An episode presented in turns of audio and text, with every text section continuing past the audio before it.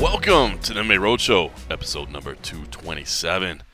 My name is John Morgan. Cold Coffee is with me Wow. for the first time in, I think, a month. I believe it's been a month. It's been a while. When you said uh, you thought it had been two months earlier, I was like, really?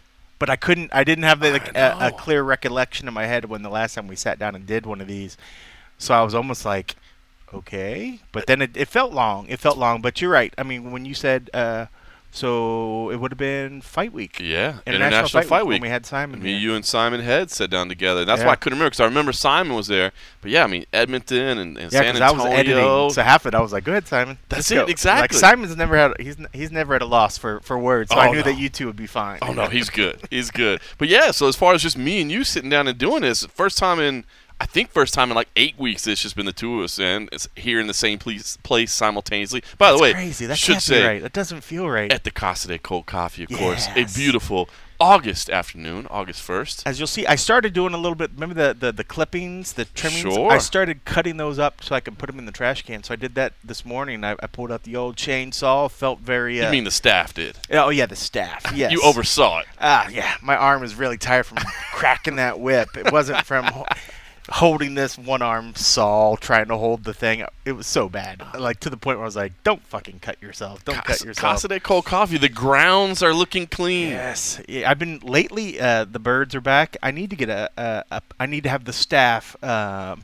get us a power washer because I, lately I've been taken to. Uh, off, I like feeding the birds, and I, I have like a little bird bath out there. So a lot of times when I'm working, I'm watching the birds or whatever, just chilling. I know it's like I'm getting old. Dude, in you're my turning days. into like a crazy cat lady or I'm something. like, oh, look at all the birds! Look at all the birds! There's little birds and bigger birds, and but I'll sit. I sit there now, uh, cause at like Smith's, man, you can get a giant bag of like bird seed for like nine bucks. So I'm just like, oh man, let's feed the birds here in Vegas, whatever. So I'll throw. I put bird feed, and you can see the diff. See, there's like little birds on the Sure. big birds, but now the little fuckers are. Uh, even when they're up on the um, uh, power lines, they Oh, shit yeah. down on the far side of the pool. So I need to go and power wash that stuff. So when I was over there clipping the things, I was like, it's really kind of disgusting over there. and you've brought it upon yourself. Well, no, the, the the power line up there, they've already been doing that. But uh, over by the palm tree to the left, yeah, there's a little bit more on the ground because I, that's why I spread it a little bit. So I'm like, all right, fuckers, I like seeing you, but I don't want to have to start cleaning up after So I'm all the. the I am so local glad. I'm here at the Casa de Cold Coffee to intervene right now because I, I feel like we're losing you. You're you- you're working here all day by yourself and you're you're making friends with the birds Dude, outside. Sometimes I can go out there. Literally, this is when I know it's getting bad because I you haven't like, named them, have you? No, no, no, no, no. But I was taking water to the uh, little bird bath thing. Right. A lot of the fuckers never left. You know, like normally Oh, they, yeah, they'll they'd be like away. they'll fly away. They're just like, oh, it's Oh, him, hey, bro. It's him. What's up? they know that I'm not a threat now, so that, that it's cool. But it's also like, all right, you've done this a little Oh, too and, often. and now they're whistling at their other their other crew like, "Hey, come on, this this sucker right here, This he won't do anything to this us." softy is giving us seed. He's giving us water to bath. you might have to go shoot one just to like keep it Just keep it keep it even. real? Yeah. If I had a BB gun, I, I probably could. Everything else I have would be illegal to do. oh man, that's funny. All right, well, beautiful day here, beautiful August nice. afternoon. Rained yesterday. Cra- hey, I, I got it bad. I, I haven't even talked to you about this. Like the flash floods by my some of the streets by my house were impassable. Yeah, I actually saw something on the news. It was called at Mountain's Edge is turned into Mountain River's Edge Oh, or something. It I, was yeah, I heard it was nuts, bad. man. It and it was it was the craziest thing. It was probably only for like 20 minutes maybe. Yeah. But I mean, for this 20 minutes, it was just a wall of water pouring down, and you know they warn you about flash floods here in Vegas, which always to me when I remember when I first moved here seemed weird. Like Yeah. we're in a desert. Why are we worrying about That's flash the thing. floods? Everybody's like desert. Everybody assumes that the ground is just immediately going to swallow up the water, but that's not how it works because Yep. it's so dry the water can't. can't it can't seep so it down just pools up. and it just runs. Dude, and it was crazy, man. Yeah, it was crazy. It was, uh, and and then, but like 20 minutes after it stopped, Yeah. everything's drained off. Everything's good to go. Sun came out, burned it all off. That's what they said. All the the grasshoppers came for because of the uh, a lot of the the wetter weather that we've been having. Because Right. we've had more water already this year than we're supposed to have like all year long. So that's why they say some of the it the is like some biblical come- plague stuff here. The grasshoppers. That was the first thing that went to my the head floods. was oh shit, what's next? all right. Zombies. Listen, well, People coming back from the dead. Don't don't put people in caves. You never know. well, speaking of biblical uh, plagues, I guess uh, we won't go too far into it. But you got back from Edmonton, which I, I, I pickup was probably your. Would you would you say it was the worst work trip you've ever had? Worst work trip. It, just in the terms of not necessarily like had nothing to do with the fights Sure. or the content. It just literally uh, that was the sickest I've ever been on the road. We won't get into too many details, but basically it sounds like food poisoning and yeah, all that that it, entails. It had to have been, which is weird because I only ate at one place, and some other guys ate at the same place and had wings. I think it, it either was just the sauce on the wings or something, but uh, Put them on blast. Who was it? uh, it was the place was called Staten, Main. State and Main. State and Main. It was a decent little place. I mean, like good. Uh, they had a cider that was absolutely delicious. So I was thinking, like, oh man, my first meal, I'm having these wings, which were like five dollars for a pound of wings, and then the uh, the beers were on sale. Oh, So I was like, dude, this place is great. And then literally the next day, my stomach was just in knots and cramps, and I haven't had to. I haven't like vomited Uh, in so long. And that was like get into too many I know. Well, I won't give you too many details, but the fact of like. Unless the last time was maybe when I was super super drunk, so it's like you you just Right. don't do it. I mean, like even when I get really sick, I very er, very rarely ever get to that point. So, for that to happen, I was like, "What the hell happened?" so bad Uh, you had to skip the official weigh-ins. I guess. Yes. Uh, shout out to Mike Bond for kind of scrambling and putting something together. You know, our, obviously our coverage wasn't as good as it would be with you there, but no, we made that's it why I happen. tried. To, I tried to give him a heads up in far enough advance, like, bro, like this was it was that was the worst night uh, I've had in a long time. I mean, let's just say it was this bad. I was sitting on the toilet, took a to- took uh, the door barely opened, or barely it, it opened, but it was open to the point where it was like almost right against the. Um, the tub, but like the, the, the toilet was right there, so literally I could rest my head on the door. So I took a fucking towel and at one point propped it up on the door because I was so tired. It was like literally every 20 minutes. so like, dude, this. And as time was going on, I was like, "Oh my god, this is not so getting I'm just better." better off sleeping on the toilet, so save myself some time. just to save myself from getting up, just to have to go because I didn't I didn't want to like fucking like finally fall asleep and then like wake up and have shit myself or Uh. something. so it was the point I just couldn't sleep and then as it was getting closer and closer to early weigh-ins I was like, bro, I'm not going to be able to do this. I'm just not going to be able to do Right. this. Like I physically uh, can't function away from having to run to a, a facility within 20 minutes. So I was like, That's and it was crazy, even man. less. So yeah, it was hands down the worst time I've ever been sick on the road. Even my time in the UFC when I got really bad from a trip in Brazil, it got me after I got back home. right. That was the worst. That was like two to two and a half, almost three weeks nonstop. It was bad. I dropped a lot of weight, but I dropped over 10 pounds Ten pounds. over 10 pounds because it, I know it was over because when I got back, my stomach felt better and I actually was able to eat a couple meals. I Right. ate and I was like, okay, I think I'm back and I'm good to go. And you were still ten pounds lighter. I was 10 pounds lighter after I'd eaten. So, Lord. yeah, who knows how much. Not the way you wanted it. I always used to joke, like, it wouldn't be great if you could just take a fucking pill and shit like 30 pounds and you just, like, hey, 30 pounds gone. But it was literally, I had depleted all the water in my body. Like, it was like, I don't know what the fuck, but it was, uh, Well, that's what happened to our, our, our fearless former leader, Dan Stupp. You remember he he ended up I do he got remember super like sick. that. he got super sick, so sick that he dropped like thirty pounds. Yeah. And then he was just like, "Well, I've already dropped thirty. Why don't I keep going?" do and it remember basically that. it basically started like diet, a yeah. healthy rebellion for him. I have actually thought about. I was like, maybe I'll have fruit. I had an orange earlier, and uh, trying to eat a little bit better. When And then I, that sho- I showed up with a with a case of award-winning pa- Pabst Blue Ribbon. beer.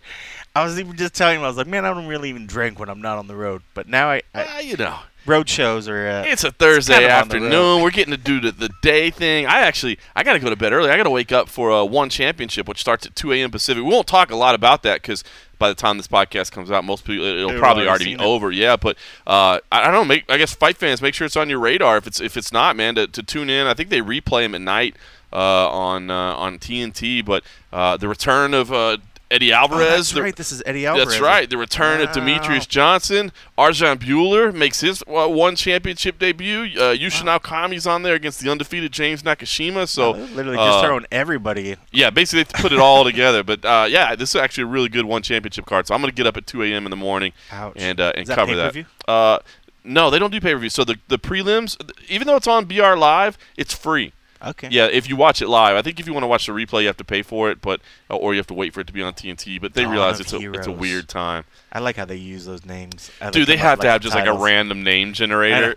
Dawn of Heroes. It's so, I, it, the, the names are pretty funny, but this is a good card. I think it's one of the better one championship cards, so I'm, I'm kind of Yeah, excited to watch looks- it. looks- All right, listen, I want to get a couple quick takes out of In out of Edmonton. you need like Dawn of Heroes. Okay, You I'm got done. You got you got future in this. Uh, all right, I just I, know that you uh, recovered enough to be around on fight night, so I want to get kind of your thoughts from being there on scene. Uh, give me your take on Max Holloway because uh, I, you know we, I think we know what's next. Uh, listen, great fight from Max Holloway. Frankie Edgar. Uh, I thought Frankie Edgar only won one round to be honest with you, but I don't think Frankie fought bad. It's just that Max is I think you know the, the best featherweight in the world right now. Um, I want to see the fight with Alex Volkanovski, and knowing that you and I are going to be in Melbourne, especially we've already got our flights booked down there for that. I booked that earlier today. Knowing we're going to be there, I would really like to see Max Holloway versus Alexander Volkanovski at that card. I think it would be an awesome, you know, kind of a, a second, you know, big fight for that card. But um, I, I don't know, man. I, I think it. Do you think it would be too soon for Max? What, what did you quick. feel? Yeah, what did you feel from him? Because I, I know his words didn't rule it out. Right. But did you get the feeling that he was just saying what he needed to say, or that he's down for it? I, I bet. I mean, if the money was right, I guarantee he'd be down for it. But I think he he needs to give himself some time to let his body kind of just get good. I mean, I think that's it is a hard cut. I mean, like he, he made it. He went out there. He had he had the towel. He showed his junk. Uh, this show was junk.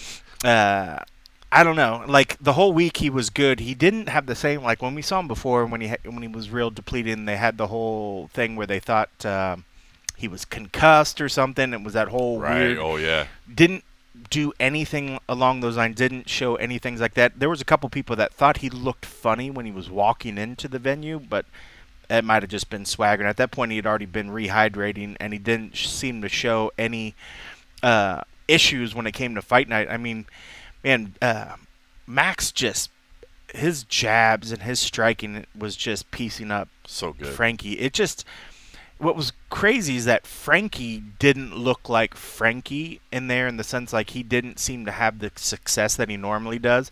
I don't feel like he ever really um, got going too too Right. much. So like giving him a round is is probably I, being well- is, is being fair, but it's also being kind of generous because I Well, I could have thought that it I only gave him round one, and I think it's only because I thought Max started kind of slow. Right. I think in round one, and even then, a 50-45 card, I would not have argued against. I just thought round one was pretty close, and I felt like Max was kind of slow starting, and Frankie Yeah. got enough work in there. But yeah, after that, two through five, I saw some people saying, uh, what was it, round three or four was close. I didn't, I didn't, I, I didn't think any of them were close Some after people one. said that. I didn't think so either. I thought when it came, when you looked at it, like the the more devastating shots were coming from Max.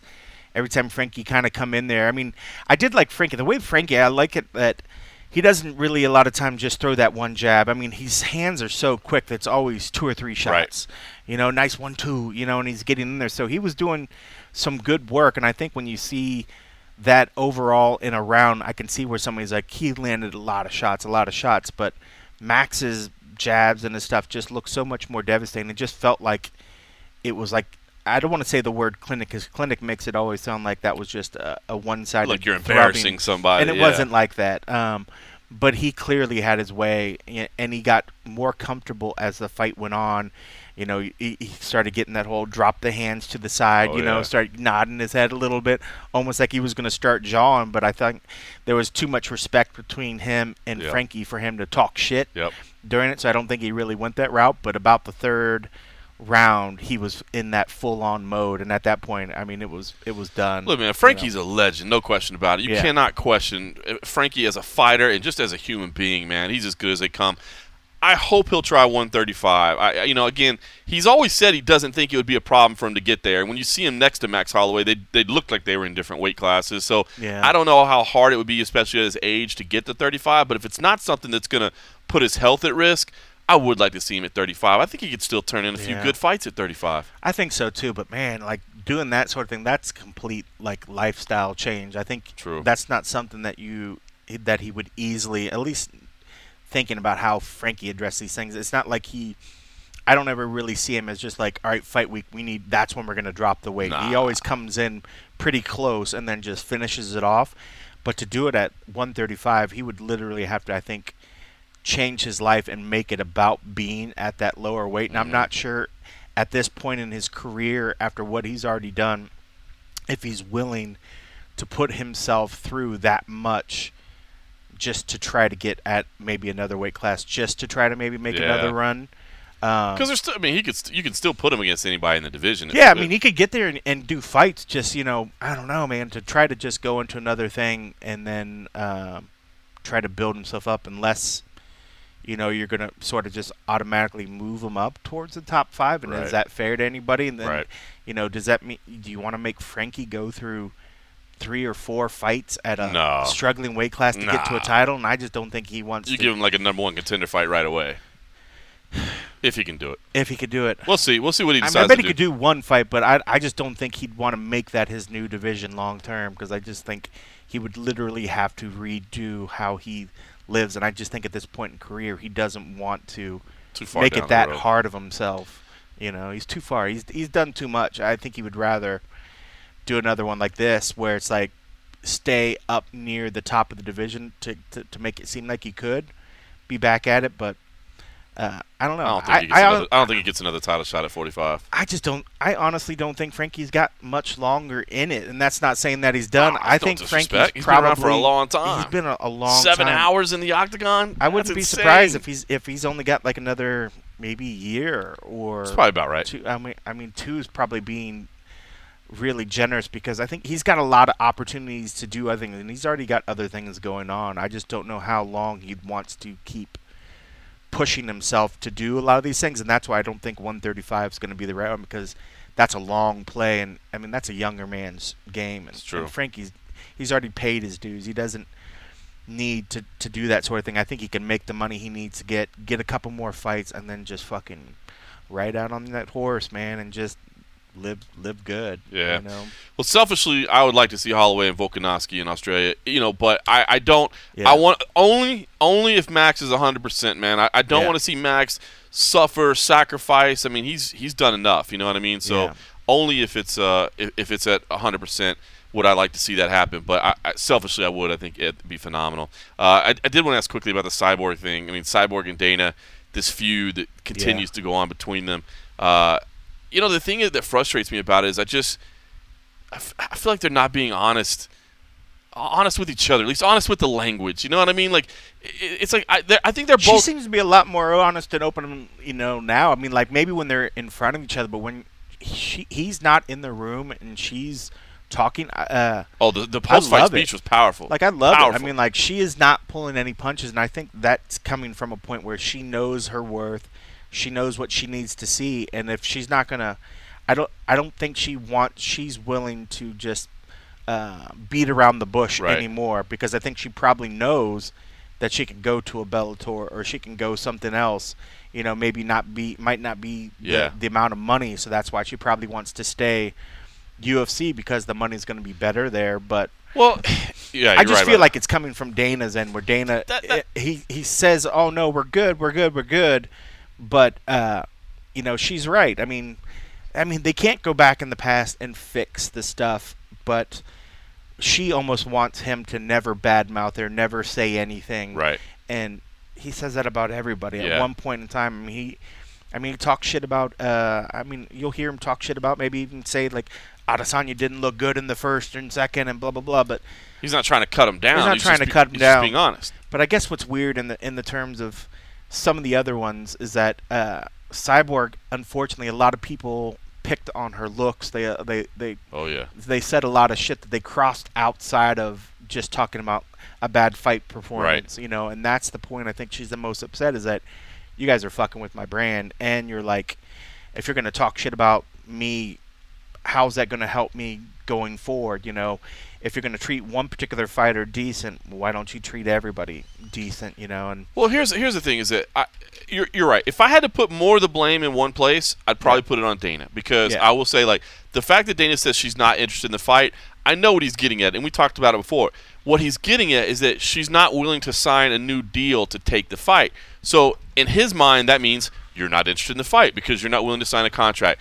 That's not completely inaccurate, but it's not true either. Like Right. she is interested in the fight. Right. She just wants fair compensation for it. She wants to, you know, work, work out a new deal for it. So and on a say- time frame. and a time That- frame. And that's yeah. the thing too. Is I think a lot of times he's like, I offered that fight three different times, and well, if she's not ready to fight, don't talk shit that Right. she wasn't ready to fight. You know, like that's another point. Of her like, if she feels her most optimal fighting, say just for shits and giggles, is October, don't try to force her to fight in August, and then Say she didn't want the fight. Say she didn't want the fight. Yeah. Because then you are tarnishing the brand. No, I didn't want the fight in August. We couldn't get the fight. We couldn't get the fight to work. We're still in the works. Blah blah blah.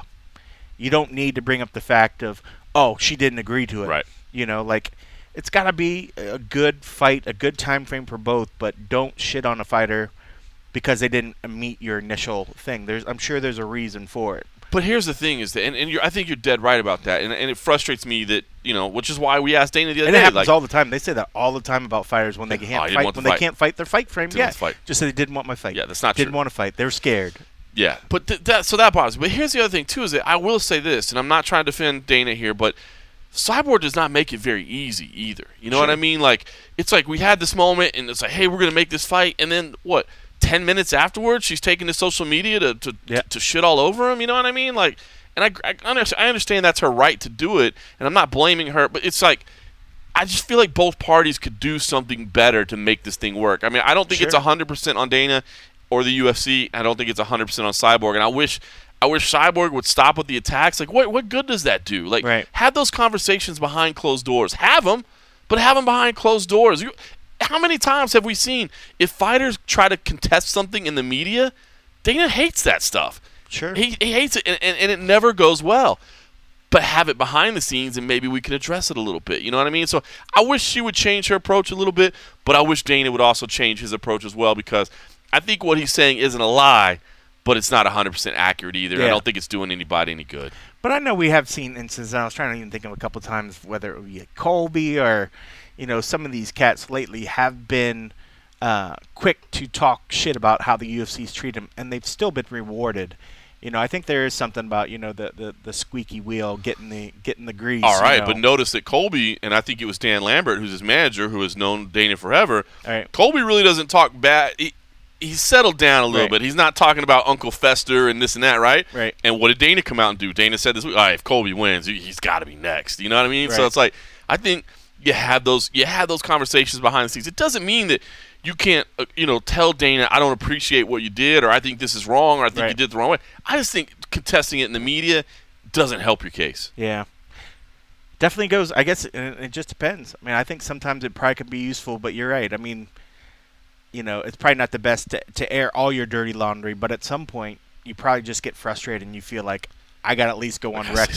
Because if you don't, then you just look like, all right, I'm sitting back and taking it. So, I mean, I and, and I know we've talked about the in the in the past. I mean, I commend fighters that are willing to to stand up for themselves. You know, I mean, it's the only way it's going to happen. But yeah, I think there's ways you could do it tactfully. There you go. And then at at some point, maybe you just get frustrated and you say, "Fuck it, I'm just gonna I'm just gonna bl- put it on blast." And None of us would you know, None of us would ever blow up at our boss and say something out of line, right? We would Never. do that. never. But All right. Well, hopefully that gets worked out. Because listen, I will say this. I, I, I, I, I will say this. Cyborg facing Julia Budd in Bellator would be pretty cool. yes, And the Bellator uh, Rizin relationship is pretty entertaining as well because that means that now you can see Cyborg go over to Japan. You can Yeah. see some matchups, and obviously, you know, they, they, they could throw out some crazy matches. And there's stuff you could do. So I will say, I think Bellator Cyborg. louder in a box too. If I Bell, mean, like, yeah, maybe you could make the Claressa Shields things happen. So Yeah. I, I, I, to be honest with you, I like Cyborg's opportunities on the outside, Right. and I wouldn't hate to see her leave the UFC. But I do feel like the biggest fights, the biggest money, is going to be in the UFC. I agree. And she's still a great draw for the UFC.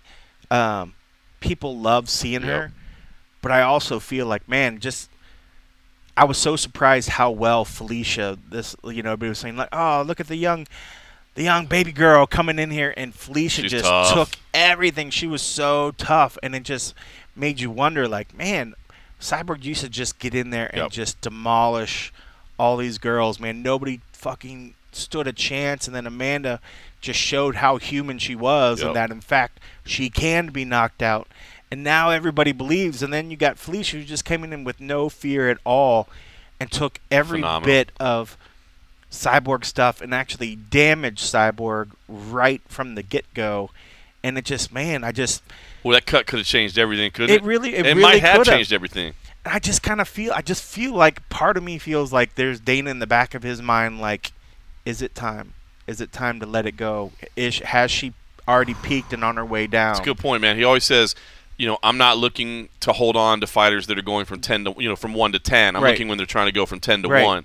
And I think this, I feel like at this point, and I hate even He saying feels like this, maybe it's time. I be, I have a feeling he probably feels like a time because I even think about it and think that she's not gonna she's not gonna take the belt away from Amanda. No. Somebody the other day argued with me and thought it was such a fluke. I was like, dude, I think Amanda's gonna do it again. And they were Amanda like, they were again. like, you're crazy, man. That was a fluke. I was like, how do you think that was a fluke, man? Like, Amanda Amanda's is on another level. she's on a whole now. nother level, and I just don't see Cyborg beating her. And then now when I see Cyborg fight these other girls and these other girls, who I think Amanda would absolutely. I thought Felicia was super sweet and did an awesome job. Amanda would fucking starch Felicia. For somebody to think that, oh, okay, Cyborg who goes in there and beats her by decision, and she beat her handedly. Like Cyborg's hands were just great, and she Yeah. pieced up And that's Felicia. what, that's but the. By, by, by giving Felicia credit, and I've seen some people argue that, oh, it wasn't a close fight. No, it wasn't a close fight. It was a very clear one sided fight. We're just praising the durability and the Right. toughness. Right, and like just seeing Amanda right now, I'm like, man, it would. I don't see how that fight wouldn't be the same way. I just agree. don't see the same cyborg that I've been so enamored about for these past years. Like I was always like, cyborg's fighting. Okay, I don't even need to see the opponent. I'm picking her. I'm picking her. and now, right. you know, I I start looking at the opponents because it doesn't feel like the same cyborg. Um, just just like when when Ronda came up, Ronda was so she was levels above everybody until they figured it out. Right. People are figuring out Cyborg now, and I feel like Cyborg's durability has changed as well. Because this, Yeah. even when I said before, I was like, the only way people are going to start beating Cyborg is you're going to be seeing a lesser Cyborg, a depleted Cyborg, The not mis- depleted, but The mystique is gone. The mystique is gone. That's Right. for sure. I mean, the, the, the people being beat before they got in there, right, Like, that's not going to happen. Felicia Spencer was not beat before she got in there, and it's not because No. she's some you know m- you know just psychological giant that she was able to beat. I just the mystique, the aura isn't around her anymore. Right. Still, still dangerous though. Oh, she's still super dangerous. But I wouldn't pick her against Amanda.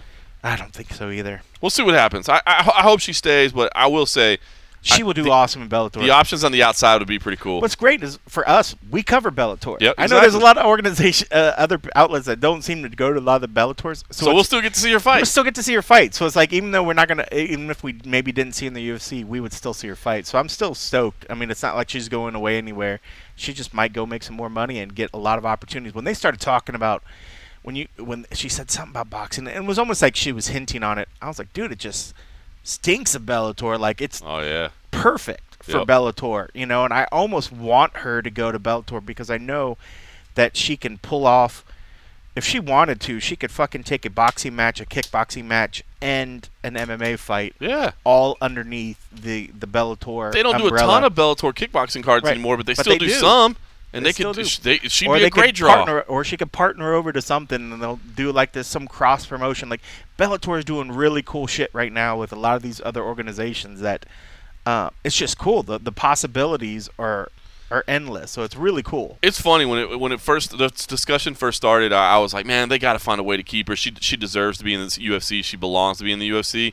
But honestly, the more I think about it, because I don't think she'll beat Amanda, and because I do think there's more creative opportunities and probably easier opportunities if we're being honest. Now, Julia Budd doesn't count as an easy opportunity. That No, would be a test. That'd be a fun fight. But uh, I, I do think, honestly, the more I think about it, the more I discuss it, I think her best option probably is to leave. I would like to see her go just because I would love to see her be able to, to do the things she wants. Go to an organization that's willing to bend over to give her what she wants. Right.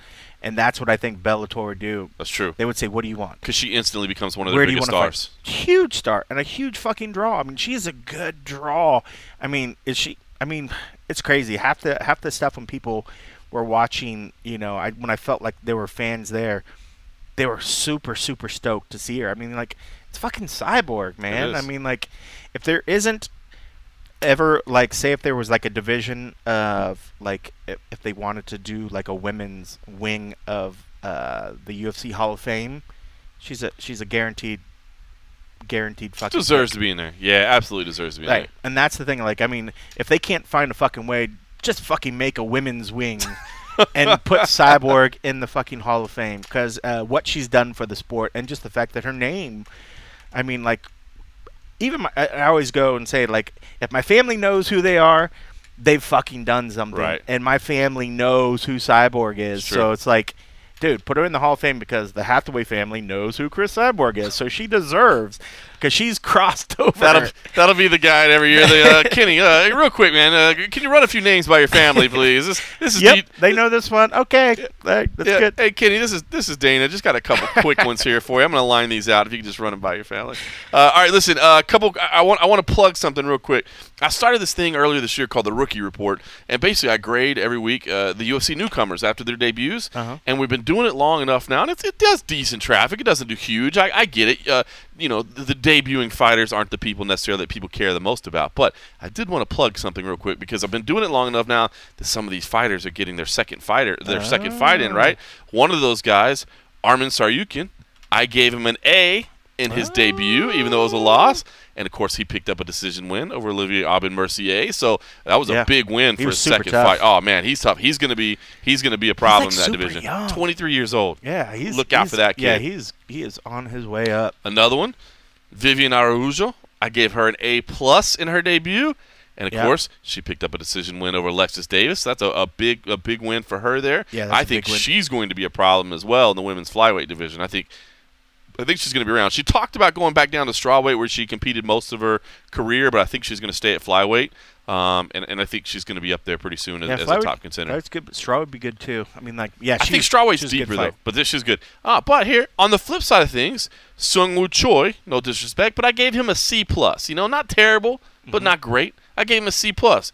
He lost. He suffered a decision loss to Gavin Tucker in his second fight. So the two Mm-hmm. that I gave A's picked up wins. The one that I gave a C suffered a loss. So hey, Wow. So when- your so your scoring's working. keep keep an eye on those rookie reports, man. I got some. You know, I'm just telling you what I see. What'd you think about uh, Gillian Robertson? Well, I'm glad you brought that up, I, sir. I love Gillian. I think she is like the cutest, like funnest, and she looked like a whole different fighter. I mean, she- Well, let me tell you something, all right, Coffee. tell me something. We don't never we at one time I think we spent more time trying to plan what we were going to talk about.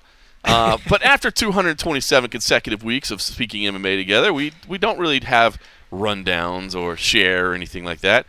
But I pulled Gillian Robertson's audio. Oh, this did you? Week's, yes, I did for this week's episode. I uh, I wanted to do a uh, and a half last week, but of course you were ill, and I didn't want to make you have to do extra work. Um, but I had saved her audio because I'll tell you, I was so impressed by her.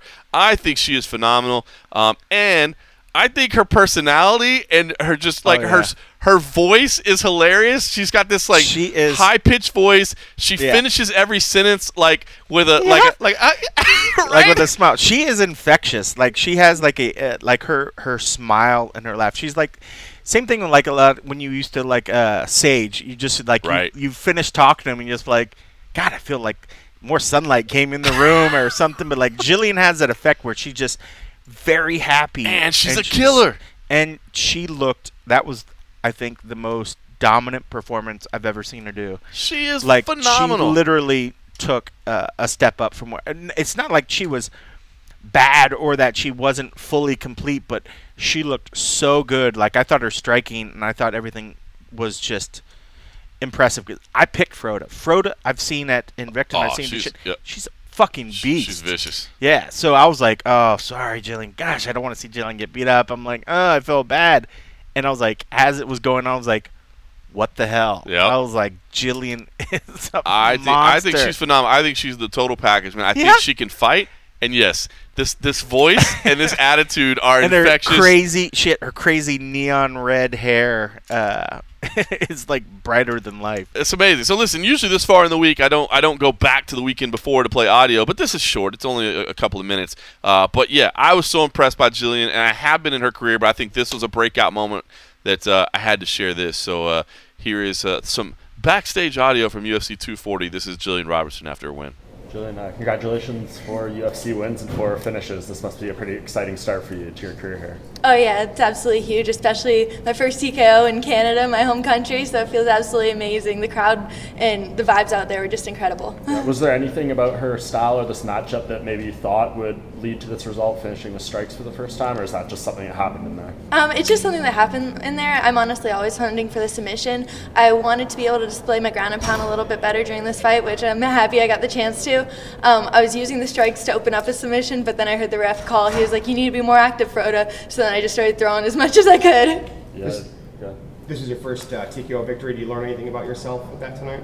Um, I don't necessarily think so. I feel like no matter what, it's just going out there and performing. Like uh, that's all that I can really hope for is that I go out there, put on a performance, and I feel like um, this is the most comfortable I've ever been in the cage. This is the most I've ever uh, really clearly thought in the cage, and I feel like I uh, perform well. How tight was that uh, first round triangle she had on you? Oh, it wasn't tight at all. Uh, it was actually in the second round. She had like a little, I don't know, it was like a weird choke, and that one was tighter than the uh, triangle. But um, with the triangle, I was just kind of hanging out there. I couldn't get her legs off, but I wasn't in any danger. When we spoke before the fight, you mentioned that you're kind of your own worst critic and you don't want to show anyone your fights. What about this one? Does this make the cut? Um, I need to watch it. I need to see it. I don't know. It goes by in such a flash when you're in there. Uh, like I said before, my only performance I've ever been proud of was when I, my one against Molly McCann. I feel like this one, I definitely performed tonight. It's definitely up there. You did call a second round finish. You called submission. What does it feel like to get the TKO? And you kind of knew it was going to come on, on top, right? Uh, yeah, I knew I was going to be on top. I knew I was going to be doing damage the whole time. And like I said, I'm always hunting for the submission. But to get a TKO, it's just to be able to get out of there, it feels incredible.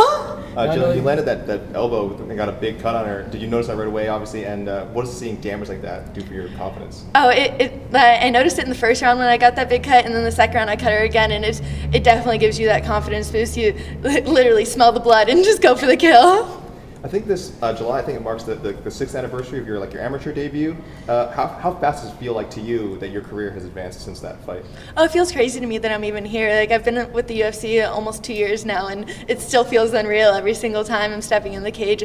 I'm 100% blessed to be up here, and uh, I love this more than anything. This is literally my dream job. So just to be able to fight and get paid for it is insane to me. You have so you have the most wins and finishes now in the history of this weight class. You're still pretty young though at 24. How do you think you know you want your career to progress? Like, do you feel like you want a top 10 opponent after this, someone top Um, five? What No matter what, I'm trying to stay as active as possible. I'm just trying to get in there as often as possible. If they, I'll take anyone. You know, if they put Dana White in front of me, then if that gets me ranked, I'm taking that fight. You know, no matter what, I'm here to fight everybody in the UFC, and I'm gonna work my way to the top. Is there any discussions had with like your management or you know you in the UFC about like how they want to bring you along? Because at some point you keep winning fights like this, finishing fights, you're gonna you know be talked about as a title contender. Uh, we haven't had any discussion about it yet, but like you said, I keep on finishing. I'm gonna make a statement in my fights.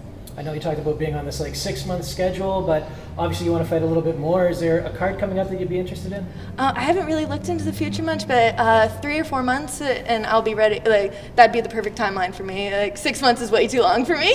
What about as far as like dream locations that you want to compete in? Again, you finally got to get a fight in Canada. Is there any other places that you really, really want to fight in?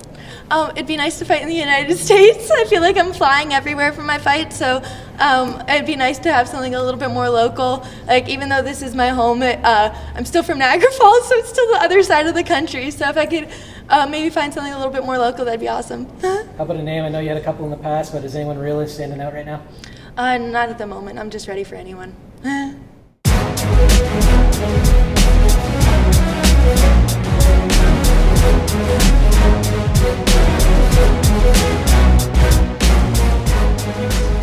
All right, the savage Gillian Robertson, man. I I am uh, quickly becoming a fan. So nice work from there. I, I just I just had to share that with everybody for anybody that missed it because that was uh that was fun. She makes you smile. I'm sure I'm sure you guys were all smiling backstage. Everybody was smiling. It was uh, it was fun. Yeah. Was fun. All right, you came uh, right back in town after your horrible 240, and we got right into the Dana White's Contender Series 22. Uh, a couple things that happened here. First of all, let me just let me just give a plug since we're all together. Give a plug for the pre-show. Uh, myself and Dan Tom have been the on-camera talent. Cold Coffee here has been producing them on the fly, but we do a, a- a live pre-show every week for the contender series. We do it uh, from 4:15 to 4:45 local, so that's Pacific time, 7:15 to 7:45. We break down the notes. Uh, you know, obviously Dan Tom gives his analysis on what he thinks of the prospects.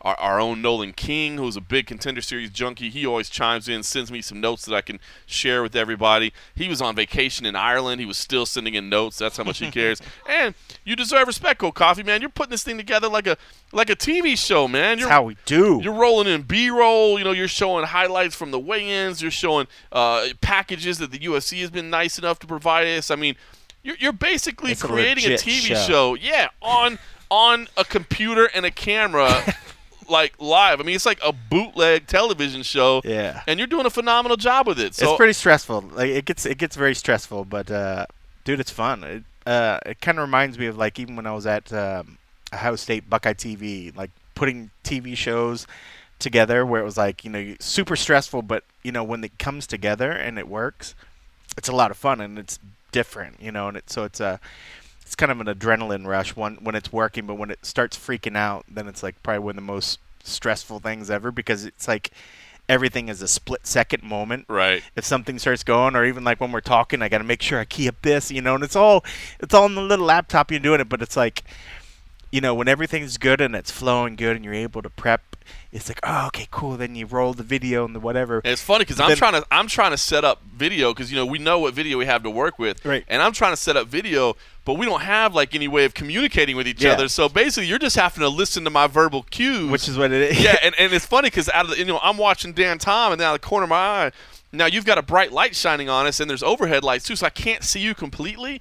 But out of the peripheral, I'm trying to make sure that like I see you lean over and start working because I Yeah. assuming if you're working that you are teeing, you are indeed teeing up the video we're talking about. Yeah, there's there's been a couple ones where, because say if I'm uh, how depending on how I have it laid out, if I'm playing B-roll on another thing, uh, it's not just as easy sometimes as just clicking the next clip and doing a transition. You have to uh, release the the top layer and then queue up the other one down below.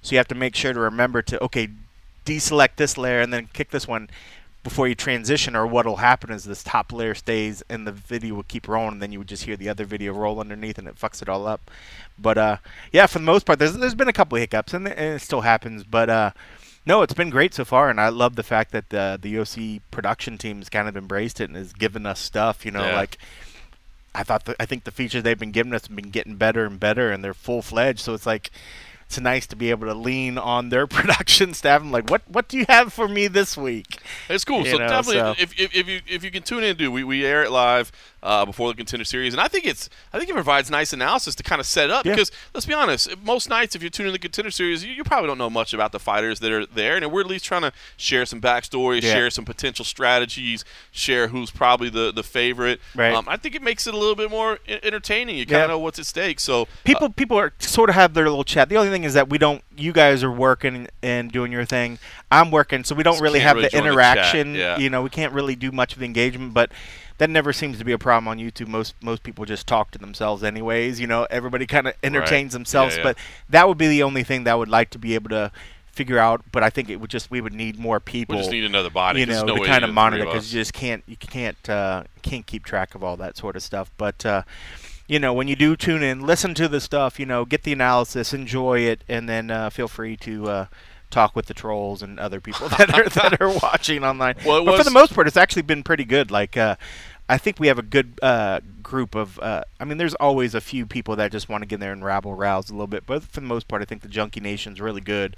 Of when they get in there and and are watching the show to have educated conversations about the fights, you know, and Yep. every once in a while I'll see people talking odds and, and gambling and stuff. So, That's you cool. know, people using it for their benefit. So, That's cool. I dig it. I dig it. Well, this past week was pretty good. So yeah, make sure you join us for our pre-show if you can. Uh, but Dana will be on there one of these Yeah, weeks. yeah, we'll ha- we'll it get- will happen. We'll get Dana on there. It's it's going to be a surprise. Yeah, we, we- we never we know in advance. yeah, we've we've had uh, Julian Marquez on there so far, Yeah. but we usually every every week I reach out to their uh, staff people to figure out who's coming. Like if there's any big names we tried coming. to sneak in Max we Holloway. tried to get Max, but unfortunately he didn't show up till 5:15. Um, so it was after the show was finished. So that's the kind of thing that hopefully uh, before the season's over. I'm calling this our first season. Yeah. Uh, before the first season. season's over, uh, we'll have some more guests and uh, be able to kind of get in there. But I, I'm gonna go on the record and say Dana will make it one of We've been in conversations, and Yes. he seems open to the idea. He's open to us. We'll have him on there one of these days. no doubt about it. Well, this past week we saw the the, the big knockout with Elon Cruz. That was that's got to be one of the best finishes of the contender series. I mean, that's one of the best finishes you'll ever see, man. And Yeah. uh, it, it was it was unfortunate because his opponent was fighting uh, very very well, and of course he was fighting out of Fortis MMA as well. So it's, of course we, we pull for those guys. At least I do. Uh, you know, as a as a Dallas guy, I can't help but uh, hope that those guys do well. Stephen Wynn was fighting great. Uh, the only thing with Stephen Wynn was, I think his and and, and uh, Alan talked about it afterwards. Was Wynn was so aggressive and so repetitive in his attack that you just knew you knew where he's going to be. And so Yeah. because that Cruz was able to to counter with that flying knee. That's what if you haven't seen that one, make sure you you, you go check out if nothing else the Cruz knockout of Wynn. You probably saw the highlight. It was number one on Sports Center, but Was it? Uh, yeah, number one That's awesome. on on the whole night. So really, really cool. Um, and, and I felt kind of bad for Aleksa uh, Aleksa Camur afterwards because he hit a flying knee as well, but he didn't get the clean finish. Yeah. He came right after, it. so he hit the flying knee and then he hit the punches. Um, you know, I, I shouldn't say I feel bad. He got a UFC deal, and Yeah. it looks like he's gonna uh, he's gonna be tabbed for some some good things. But uh, there was such a beautiful, clean flying knee before that you know people didn't make enough uh, out, out of what he accomplished. I thought. that was that was just a great fight. I mean, his face was was beat up good. He had taken a good beating um, from Steve, so that was just a great fight. I think that's why I think th- when that happened, Dane was just like, "I'm signing up," Yep. because I think you could tell he was into that whole fight. So that was that was great. It was a good night, man. It really That was was. I feel like I, It was I- a good night of fight. I do feel like this season started off kind of slow. But Yeah, it's, had- but had it's some hit picked up, misses. man. It's picked up. Yeah. Uh, great story, and, I- and I, I won't play this. I do want to play a little bit of what Dana had to say afterwards, but I want to talk about something else. But a great story was uh, what he what he talked about the fight between Tracy Cortez and Maria Agapova, where he said that like you know they were watching the pre-fight video packages of both girls, and apparently he doesn't watch them either. Before he you know he wants to be fresh, he wants Yeah. to know, and he watched both the video packages. And they say he turned to the matchmakers and was like. Man, these stories are so sad. Let's call off the fight and give them both deals. You know, he's like, I, I don't want somebody to have to go home, man. So I, I thought that was that was pretty funny. But uh, what I did want to share was was Dana White. Uh, afterwards, he, he always comes and talks to us every week, and for the most part, we try to keep it about contender series. Uh, I think that's what happened in the past was, um, you know, he didn't want to come every week and get the full gamut of well, what about Conor? What about this? So he stopped. He stopped coming quite as often, to be honest with you. But you know, we've kind of reached an understanding. We, we keep it pretty much to to the the task at hand, uh, and he continues to share his time with us each week. But we did branch out a little bit afterwards and talk a little bit about uh, the future of the contender series, um, the future of the Ultimate Fighter. In fact. Cold Coffee was the one leading the charge on that one, so uh, we'll, we'll talk about it in just a second. But uh, uh, before we do, I want to make sure that everybody's heard it. So this is not the full scrum that we had with with uh, UFC President Dana White after Contender Series, but I trimmed it down just a little bit. And uh, here's some of these key moments of what he had to say about the future of both those series.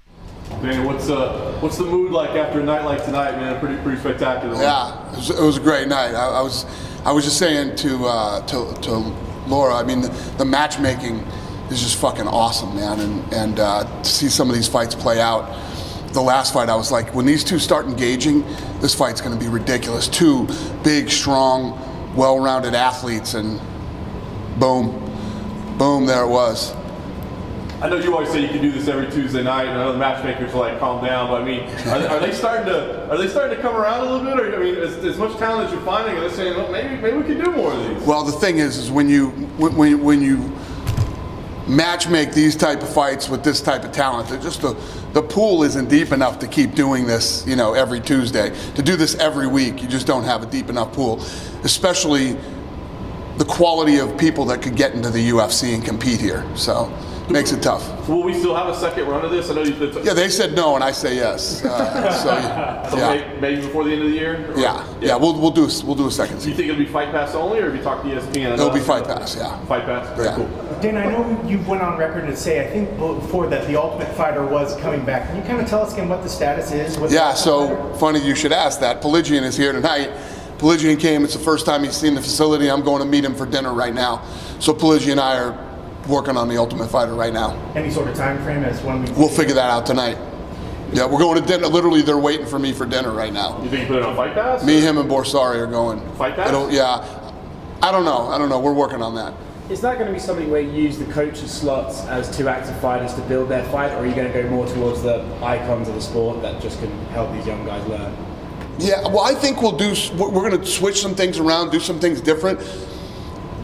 But I truly believe that the Ultimate Fighter is is so key in building young talent. You know, this show is fun and guys come in, but what they have to go through with cameras in their face 24 7, being away from home, being away from their families and, and all the bullshit, hardcore training every day with these dream camps that are fucking built, right?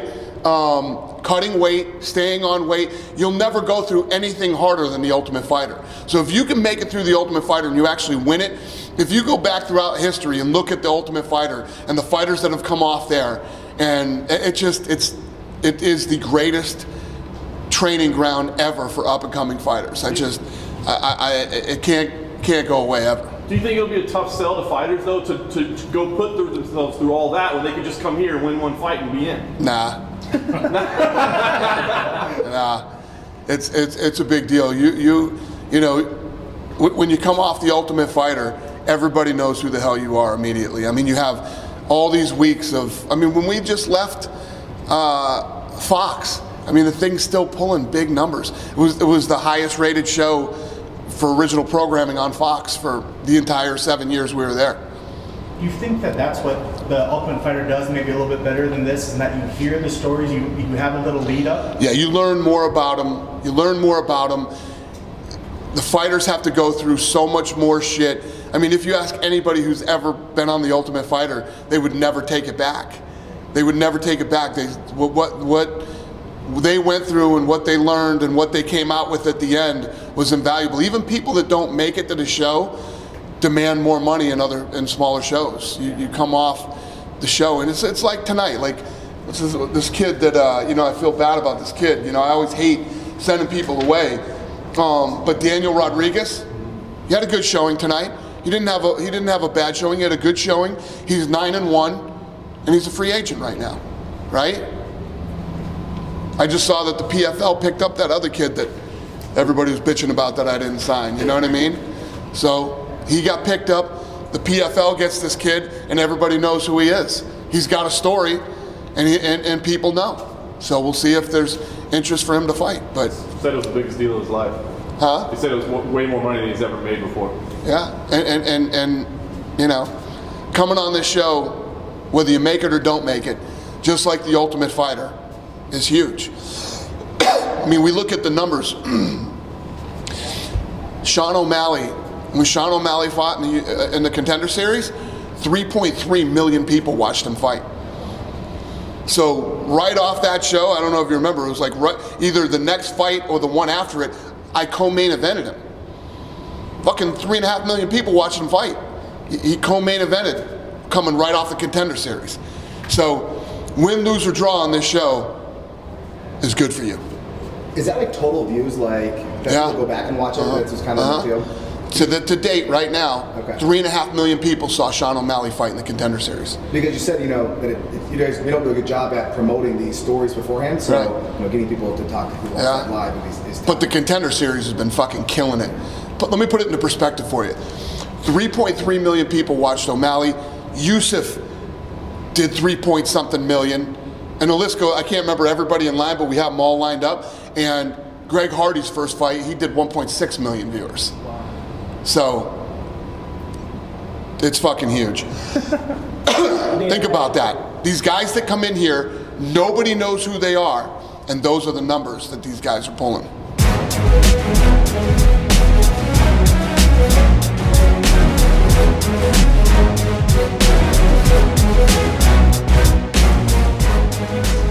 All right, welcome back to MMA Road Show. That was UFC President Dana White. Should say, by the way, if you like what you're listening, do us a favor. Take a moment, log into iTunes, rate us, review us, give us five stars if you can. We'd appreciate that. It helps us grow. Helps people know this is a quality MMA program. And if you can leave some feedback, I always like to hear the comments as well. Even if it's, you know, even if it's constructive criticism, we'll take that. I'll take it. Cold Coffee gets kind of upset at the constructive criticism. uh, but, uh, I, you know, I'll take you. it as, Is that constructive? I would like Was glowing that constructive? praise. What was that? Yeah. I would like glowing praise, just a shout out to say, "Hey, bro, we've been listening for so long. We like you." Just take a second. It's uh, it helps us out. It helps us grow. Dude, All right. Now, isn't isn't iTunes still going away? They're still going to redo it. I think they're revamping it. Remember I was telling you iTunes Oh, is I going do away. remember you saying that. But go there and review it before it happens, because yeah, they're supposed to. They're going Yeah, to know swap. They're going to swap the way that it's going to uh, display. Like I think the the standalone app deal that everybody's used to, or that whatever, is going to go away. Interesting. The podcast will be a, a little area. The music will be a certain thing, or whatever. But we still need good reviews. But you still need reviews. So go help us out. All right, uh, all right. So listen, a couple things there, uh, and some of it directed by you. First of all, I do like the fact that he he he uh, did commit to the fact that there will be a second run of contenders. If you'll remember when they announced this ESPN partnership, what they said with contenders was there'll definitely be one and maybe two. They went from eight weeks to ten weeks, and so I think a lot of people thought, okay, there's not going to be a second run. And Dana said, oh no no no, we're going to do another run of contender series this year, uh, and we'll do it on UFC Fight Pass, which I did because I I, I, Yeah. I love doing the contender series, but.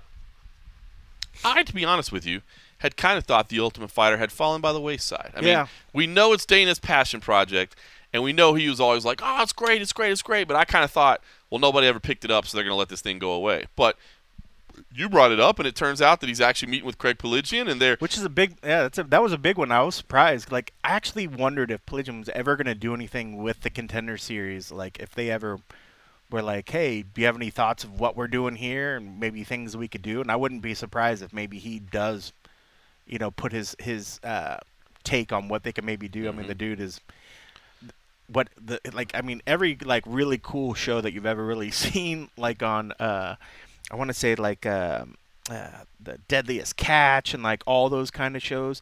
I think a lot of those have ties to him. So I mean like the guy knows what he's when Yep. he's talking about when it comes to like reality shows and and that sort of stuff. But yeah, it was it was just interesting timing that you It know we fun. talked about and he's like, "Oh, I'm going to dinner with him." I was like, "Oh, shit," cuz I remember he had said something a while back like it was coming back, but I felt like we hadn't heard anything That's about it. it. So I kind of know? assumed it kind of just died its death, Yeah. and they, they let it go. And listen, they're gonna have to make some changes. It can't be the same format. The Yeah. format's played out. But I will say some of what I I don't agree with Dana that it's going to be easy to get fighters on the program because I think if I'm a Yeah. fighter or I'm a manager, I say why why have my guy sequestered for six weeks? You know what I mean? I mean, I- guess it depends on the type of person you are. I mean, maybe if you're a fighter that has a big personality, maybe it makes sense for you to be on that show versus a, a guy that's just a fighter. I mean, there's th- there are things about it, but Yeah. But I, I will say the the things that Dana said are true. yeah, the backstories, the the the the lead up, That's the, it. branding, like That part. It is true. huge. I mean, like every one of these guys that comes, and, and he admitted they do a they do a piss poor job when it comes to telling the story of the people that are coming up the contenders. I'm like nobody has access to these people. We have Right. no idea who's really going to be there. You know what their story is, but when you watch the the Ultimate Fighter, you find out about their one you find out about their backstories through their confessionals and then other little stories and other little clips. So you learn about their lives outside but you also get the backstory of what's happening to them inside the house. So there's a lot of drama and and stuff that sort of just leads up. I think there's just ways it could tweak and we even talked about it too like you know whether it be multiple fights on a night. Maybe it doesn't need to be as long Right. if you know that you're having two fights a night or something um, Yeah, two fights on an episode would be Yeah. good. I mean, there's they're gonna have to tweak it a little. They bit. gotta And- tweak and something. I, I'm not necessarily smart enough as a TV executive to tell them what it is. I don't. I don't know. But yeah, that same format. You know, you say, "Oh, it helps get their story out there." Well, not if nobody's watching it. You know what I mean? Right. And so it will be good filler content to have on on Fight Pass. And you know, apparently they're making some big moves and some changes to Fight Pass later this year. Um, so you know, I- I do think there's a place for it. I, I, I really do. Um, but it, I mean, I think even they would admit behind the scenes that they're going to have to tweak it a little bit. Yeah, and I think with the new facility, uh, who knows? I mean, I think if they're able to, by in the, in the process of revamping it, they're cutting costs. It certainly makes it a lot more uh, viable for them to keep it going. So I'm sure with the new addition of the of the facility and being able to do some neat things there, they're probably Yeah. excited to see what they can do, knowing that they have a brand new building that they could do stuff that they've never been able to do before.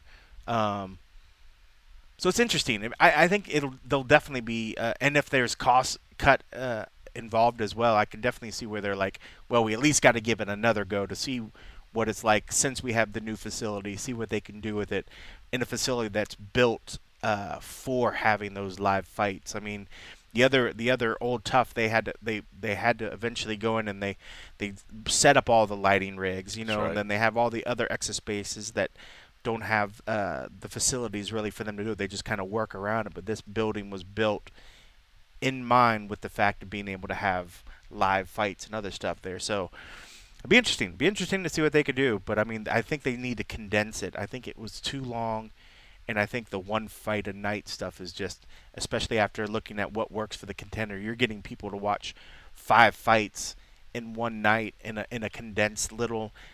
It's a longer night, but I mean. I think there's a way that they can speed it up where they don't have to have as long a season, still be able to tell the story, and just have more action. I think they need more. Yeah. And that's where I think the Ultimate Fighter lacks compared to the contender. The contender is just pure action. Mhm. It's just pure fights. I mean, there's not a lot of BS. It's just fight, fight, fight. I think we were, we were kind of talking about this the other night after the scrum, and, and our good buddy Oscar Willis at the Mac Life. I think he was the one that said, well, "What, what about going back to live fights?" And that Yeah. would be, I would be cool with that. I ju- the only ba- the only well, two bad things about the live season that I remember, and I loved the live season because it was cool. Like you're Yeah. watching live fights. It was like a precursor to the contender series, right? Uh, I loved it. Th- there were two things that were a little concerning about it. One um, was the length of the season because you know before you could have three fights a week, but you air that over three weeks. You know Right. now you've actually got to have one fight a week. And, you know, I guess that wouldn't be the case if it's on Fight Pass. So maybe they could condense it down a little bit, so you weren't having to do one episode a week. So if they can change the schedule, that would be good. Because I think those guys ended up being in the house like 15 weeks or something Yeah. like that. It's way too long. It's way too long. The other thing was, I remember uh, Al Iaquinta was in a tough fight to get into the finals. And I, I think, like, I remembered, like, the media day because it was like he won a semifinal, and then a week later, he's got a uh, he's got a fight in the finals. And I remember his his his face was kind of busted up a little bit, his eye was busted up, you know. Um, so I, you know, maybe you ha- maybe you put a little gap between the semifinals and the finals. I know you don't want to lose that momentum. I know you want to keep Yeah. it going, but How maybe not fighters- have them. How many fighters do they usually have in the house? Well, it depends. Sometimes they do. Usually eight. Usually Eight? just eight. Yeah. Sometimes they've done sixteen, but usually just eight. But I, and I think the live season they did sixteen, if I remember right, which is one of the reasons it took so damn long. Just wondering if there's a way they can, if they say they did want to do it live, say if they even condensed it down to four weeks or whatever, or find some way to. It is now. It's sort of like a tournament Right. in the sense that they, you know, they fight and then they, you know, uh, that person's gone and you move up in the bracket or whatever. But I wonder if there's a way to make it more. Say if it was a live fight, say if it was condensed, but have multiple fights in the night that somehow works like the tournament. I don't know if it's maybe like how Bellator did their tournament um, function, but you could have multiple fights that maybe settles the the West bracket, Right. You know, on this particular evening, and then the next the next episode is the you know the East bracket, you know, Right. and find some way to have multiple fights that happen that set up the next weeks, so you already kind of know instead of just take the whole like coaching you know once the bracket gets you know you have your coaches they pick it they get their seeds or whatever and then the bracket breaks down and whatever the pick that they put these people in Right. that's their seeding Yeah. and just put it in so then each week you don't have to have the drama of you know uh so and so's going to pick and I'm going to put them up against whatever Yeah, because yeah, you yeah. already know the Yeah, bracket's laid out that's laid out there, yeah. and then just have it start working through what the bracket That is would laid work. out I or something. that. You know, I always thought I always thought too when they were when they were doing the live season, I always thought it'd be cool. Like, what if you did like, and now that you got the Apex, which is obviously a much nicer facility. Yeah. Like, what if you did like one TUF fight and then like one or two real UFC fights, like actual UFC fights, like rostered fighters fight. You know what I mean? I thought that that might be a way to to keep interest high, to have people watching. The other thing I always, and I don't think they would ever do this, but I I, I did you know kind of steal like a like an example from like uh, European soccer, like have like two guys that are on the on the bubble of being cut, like winner winner stays, losers gone. You know what I mean? Like fight fighting for a UFC contract. Right. That'd Fighting be for some their tension, fighting for their dude. career. I don't know. So there's things. I don't know. There's. I mean, that's crazy way outside the box. But I, I don't know. I, I know a lot of people. It's easy. Oh, just poop on the Ultimate Fighter. I get it. I hate it. But I think if they tweak it a little bit, man, Yeah. I'm, I'm dude. I'm down. I'll, I think it's because it's just such a long investment. Right. Everybody burns out before they over, so they have to shorten it. I think just people's attention spans are much much less, and it's a long ask. I mean, I barely can keep up with uh, the shows I'm already into, you Right. know, like, and if it wasn't for DVR, and then you sort of binge. Yep. And unfortunately, with this, it's like you don't really get that. Uh, Well, that's what I'm saying. Maybe, they'll, maybe they'll condense it a little bit. Maybe that's what they'll do. they have to. All right, let's talk about some uh, one last kind of outside the box thing. Uh, WXC80 was on UFC Fight Pass. Uh, I wrote up a feature. It's actually still on the on the on the lead section of uh, of MMA Junkie right oh, now. you I must have been running the site. I suspect, yeah, it's because I was running the site this morning. I suspect it won't be later. But if you want to Google it later, if you didn't see this, uh, it, the, the title of his video, Complete Chaos Hits WXC 80 Cage, courtesy of a sneaky Pete. Uh, this was great. I was watching WXC. They do uh, they do once a month shows on Wednesday nights. Uh, this was Warrior Wednesday Five, and a guy from Extreme Couture right around the street, Juan Camilo Ronderos, uh, had a had a fight in the main event, vacant flyweight titles on the line, and he hits this arm lock that I've I've never seen before. It was crazy, and uh, breaks the kid's arm. Uh, yeah, and and later it's announced as the Sneaky Pete, which there's a whole story behind that, and, and you, got to read the text to check it out.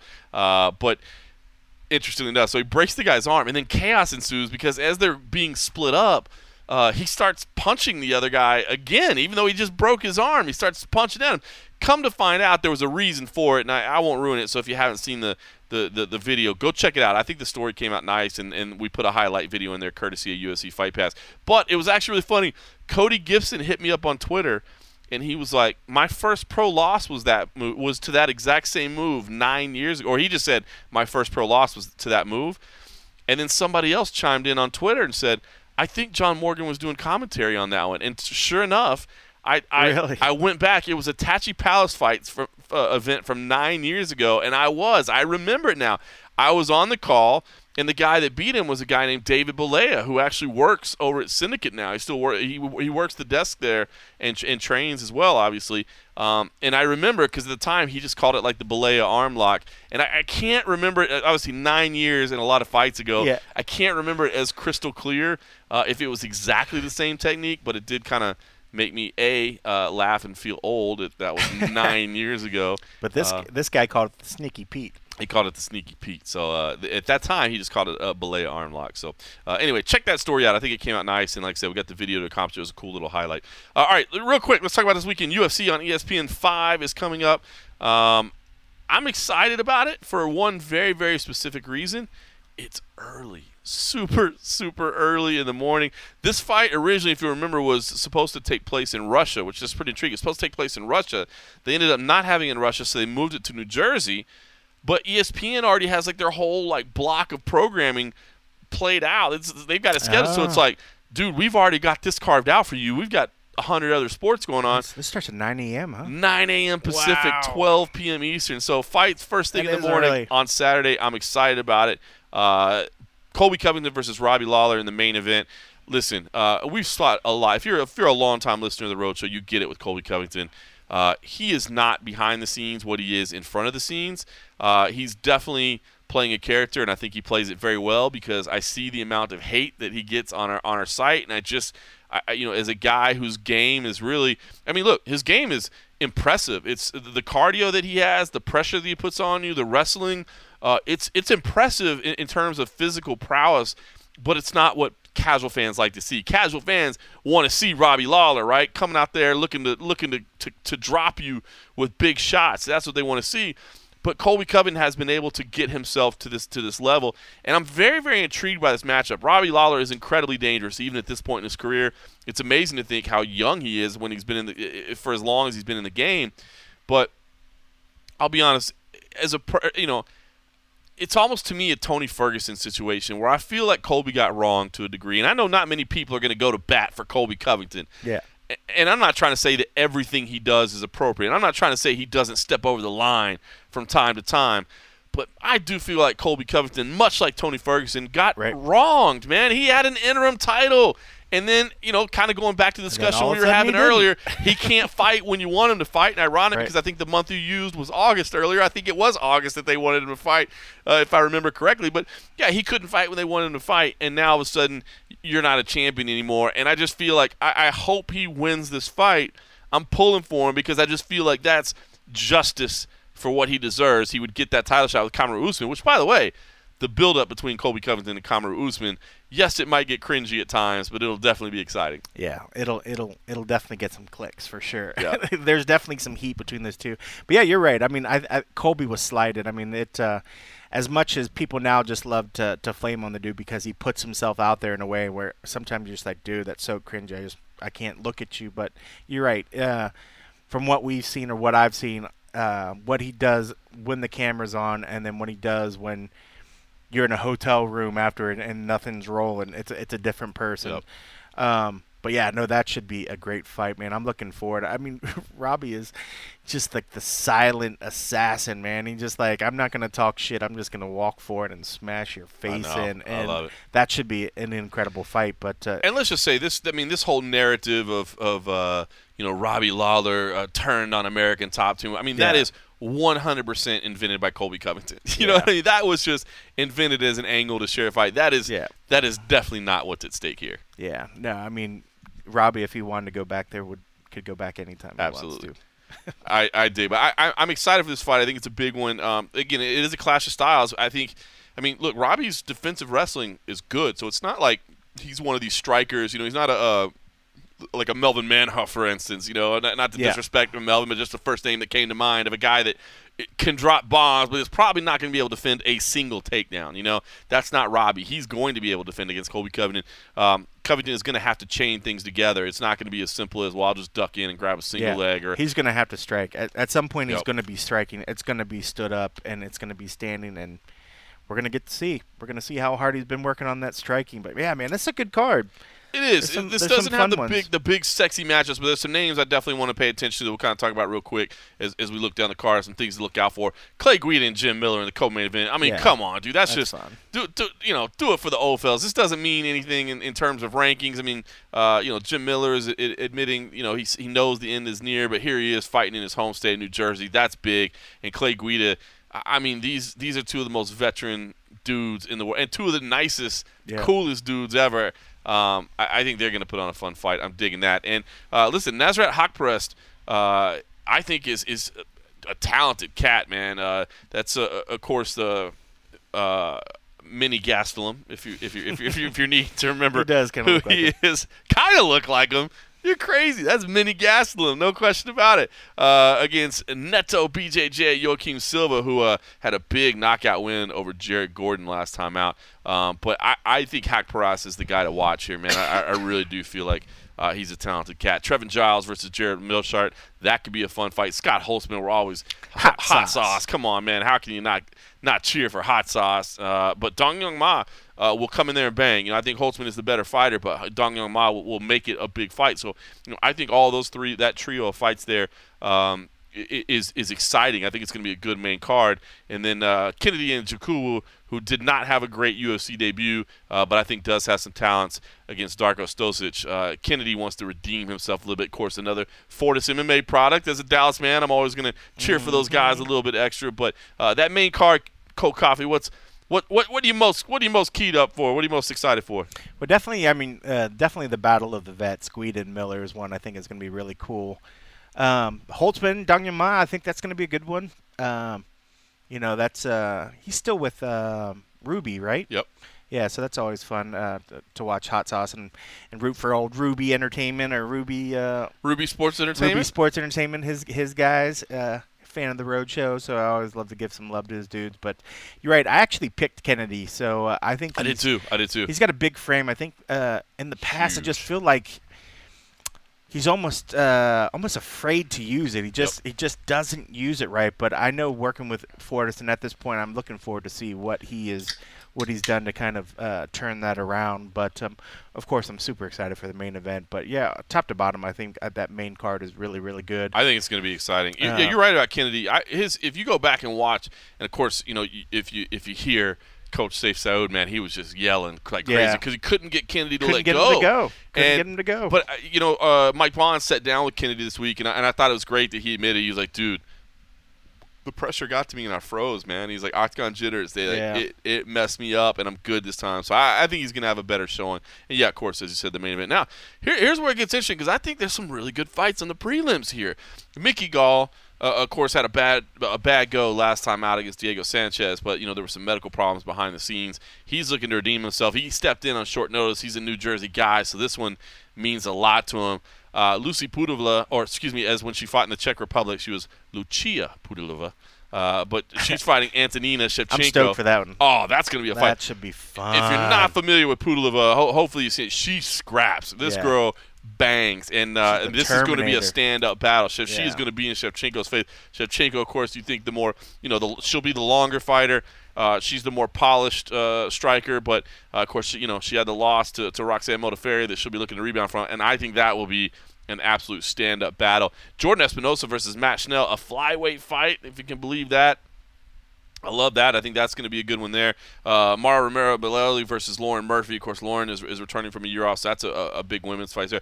Claudio Silva, I was really surprised to see this fight so low on, on the card. Uh, you know, last week, like with Pantoja and Figueiredo, I kind of understood it. You know, I mean, uh, on pay-per-views, it's different, right? Because you've got to put some, you got to put some little taste out there uh, to get people to want to buy the pay-per-view, right? So Right. I kind of understood that. I kind of defended that one.